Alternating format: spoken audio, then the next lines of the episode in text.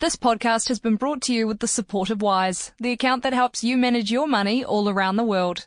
With a Wise account, you can send, spend, and receive in different currencies fast, all without hidden fees or exchange rate markups. Whether you're traveling through Asia, freelancing in France, or buying that dream property in Oz, Wise is the easy way to connect all your finances internationally. You can even send money home to mum in minutes. Join 16 million customers and learn how the Wise account could work for you by downloading the app or visiting wise.com.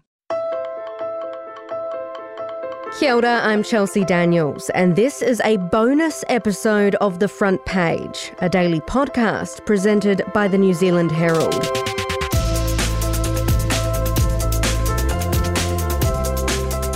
Newshub, the news brand under three, is due to close in June. The shocking news was delivered to staff earlier today, with many of them now expected to lose their jobs. So, what led to the end of a news brand that has been around in various forms since 1989? And does this speak to a broader worry about the local industry? Today on the front page, media insider and editor at large Shayne Currie joins us to discuss the tragic end of another major news giant. How out of the blue is this announcement? The actual announcement is uh, shocking and uh, surprising, but the writing had been on the wall for some time that New Zealand media companies generally, and not just Newshub and not just Warner Brothers Discovery, had been warning uh, of the challenging economic headwinds less than two weeks ago. In fact, Warner Brothers Discovery was before the Select Committee in Parliament, absolutely talking about the importance of uh, media plurality and supporting the Fair Digital News Bargaining Bill. Uh, but unfortunately, uh, and word was seeping out late on Tuesday night that there was to be a big meeting at Newshub on Wednesday morning. I, I got up very early just to work the phones and work the sources on Wednesday, and it was clear that while there was a staff meeting scheduled for 11. Many people thought it was just a regular town hall meeting, a staff update. The big boss from APAC was in town, but it with an hour to go before that meeting, around 10 o'clock, the invitation changed and the language became uh, a lot more serious. It said everyone had to be at the meeting and that their futures, uh, unfortunately, were likely to be impacted.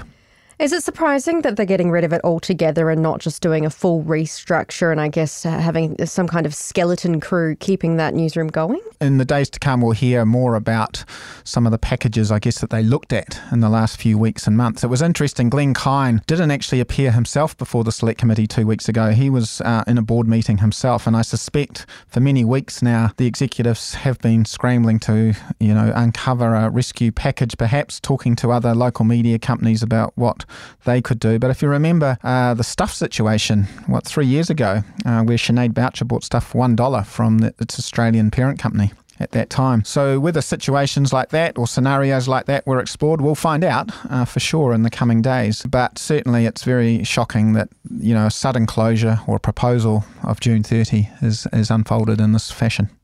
What are some of the details of the closure? When is it happening? Uh, how many staff are set to lose their jobs, say? And will there be any remaining news operations? In all, how many staff are affected? Yeah, so there's up to 300 staff that are set to lose their jobs, and some of the, those people are, are, are our biggest broadcasting talent. And you know, Three, which started, TV3 started way back in 1989 as the upstart. You know, it's always been considered the, the sparky competitor against the state broadcaster TVNZ. It's been been responsible for a breeding ground for some of our biggest broadcasting names.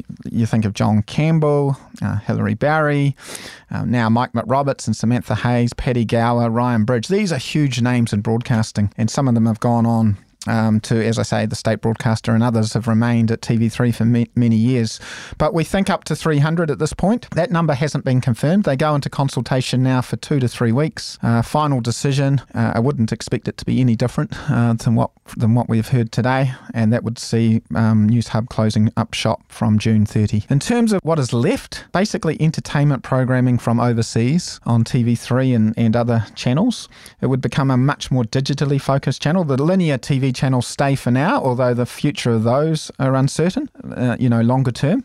But certainly the company has signalled that ThreeNow becomes the core of its uh, offering. And any New Zealand programming, whether that's the likes of a Paddy Gower documentary uh, or any other news shows, would have to be funded by New Zealand On Air in order to get over the line. And does it mean the AM shows now scrapped as well? It does. So all of the main news programming is going. That includes the six o'clock TV news, which still draws more than 200,000 viewers a night. It's still, you know, wildly popular. The new Brian Bridge show that never got out of the blocks. Uh, so that was in planning and kept getting pushed back and pushed back. Uh, Paddy Gower has issues. That's gone. What we're left with is a menu of international reality type shows, Married at First Sight Australia, um, Below Deck, all those kind of shows which, which um, uh, proliferate around the digital channels mainly at the moment. Thinking of all of our colleagues at the moment. What's the plan for the rest of the day? Have a few drinks. Good on you. Got a new show to put out. It's pretty grim in there. I just think everybody's trying to take it a step at a time and we're all just going to do it together and it's an amazing team and everyone's just been working really hard over the last couple of months and I think we'll just continue to do the same. You mentioned before that Three's had a history of being um, a, an underdog, I guess, and has been kind of rocky since its inception, uh, famously nearly going under multiple times and has been passed around between different owners. Uh, why has the channel always kind of struggled to make a dent in the market, do you think? Yeah, I mean, you are competing against ultimately a government owned uh, state broadcaster. And TVNZ, while it does operate commercially, it's a state owned enterprise and it, it's competing for commercial dollars as much as NZME and Stuff and indeed Newshub. But what David Seymour has raised interestingly this week is whether or not there has been an, an, uneven playing field for TVNZ and it hasn't had to return a dividend to its owner, us, the taxpayer. So has that given TVNZ a slightly unfair advantage in the market over well, three? So that's something to be looked at. However, uh, yeah, from ni- since 1989, most certainly TV3's been the, the, the scrappy underdog. It's gone through multiple different ownerships. It's been in debt to the government. It's been in debt to its private owners. It made a $35 million loss in 2022. That followed on from a $21 million loss in 2021. So you can see that an overseas owner, even the scale of a Warner Brothers Discovery, isn't going to want to sustain losses like that for too long, especially a news organisation at the bottom of the world.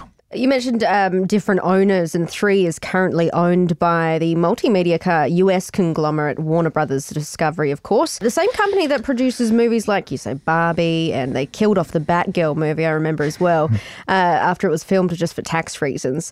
So, is there always an element of risk, I guess, uh, in these big overseas players entering our local market and kind of caring maybe about their profit margin rather than the New Zealand market as a whole? Well, they didn't even have a profit in New Zealand, and that, I guess, is the key point. It's a loss making um, situation. They certainly don't care about news. News is really expensive to produce. Uh, we've got some of the most talented broadcasters and journalists who have lost jobs as a result of this decision.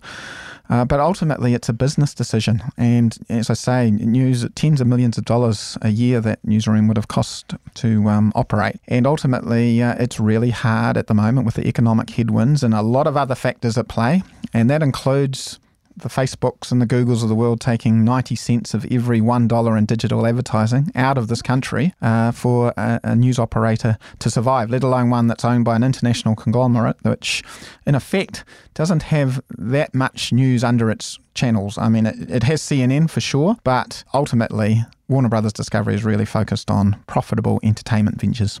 The cost to us as a country is a lack of plurality now. We have one TV channel left. It's owned by the government. It's a commercial operator, sure. But, you know, if you want to watch uh, television news now at six o'clock, you've only got one option. Shayne, first it was Bauer, then Today FM, and now, of course, Newshub. Should we be concerned about the future of journalism in New Zealand?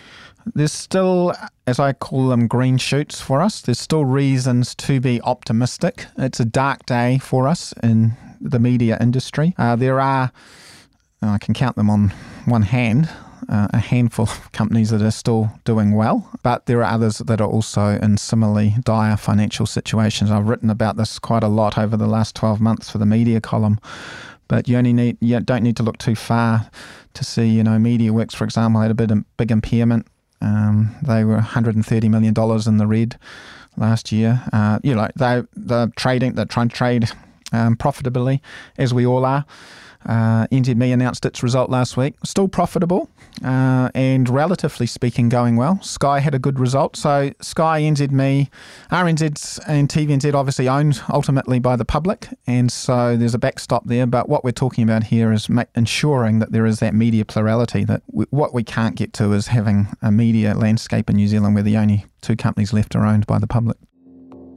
Uh, what was quite obvious to me is that Warner Brothers Discovery is one of the largest global media companies in the world. $20 billion, I think, is what it's worth. Uh, and as a result, they couldn't make that business model work. And so they're having to face up to declining av- advertising revenues, also changing consumer habits, and that's why they've come to the decision they have. If they can't work though, if they can't, if they can't make it work, who can? Uh, well, I mean, you just you've got to continue to innovate, like every other business does, to try and find innovative business models to be able to make uh, businesses like that stack up. Will the government need to get involved? They don't have to, but should they? I don't think it's the government's responsibility to bail out media companies, but I certainly see it as their responsibility to look at the regulatory landscape and the landscape generally to ensure that it is a fair and even playing field. So that means looking at the taxes that a Facebook pays, that Google pays, making sure that Facebook and Google are, comp- you know, are actually paying for some of the content, and that includes journalism uh, that is driving their business model. Right now, those two companies hire precisely zero journalists, yet make billions. And you mentioned before as well uh, the amazing and talented people that Newshub had within their newsrooms. Um, not only the, the big names, I guess, but a lot of up and coming journalists as well. Uh, where are they going to go, do you reckon? Uh, is there anywhere other than uh, overseas where they can go? That's a really good question. I'm just, you know, as I say, I'm looking at the, the situation at the moment with all the other companies, and they've all been in cost cutting mode, with the exception of RNZ, which had the budget boost under the previous Labor government. And RNZ has actually been going on um, a relatively small kind of hiring kind of run at the moment, uh, getting a lot of people from Stuff, which is interesting because their former um, news director from Stuff now runs RNZ's newsroom. That's Mark, Mark Stevens. However, every other media company has been in really careful and tight cost cutting control. So if this had happened uh, on any other occasion, even five or ten years ago, you know, you would expect that a Paddy Gower or a, a Ryan Bridge, uh, some of those other big names would end up pretty quickly with jobs in, in other media organisations. I think it's going to be a lot tougher this time around. Thanks for joining us, Shayne. That's it for this episode of The Front Page. You can read more about today's stories and extensive news coverage at nzherald.co.nz. The Front Page is produced by Ethan Sills with sound engineer Paddy Fox. I'm Chelsea Daniels. Subscribe to The Front Page on iHeartRadio or wherever you get your podcasts, and tune in tomorrow for another look behind the headlines.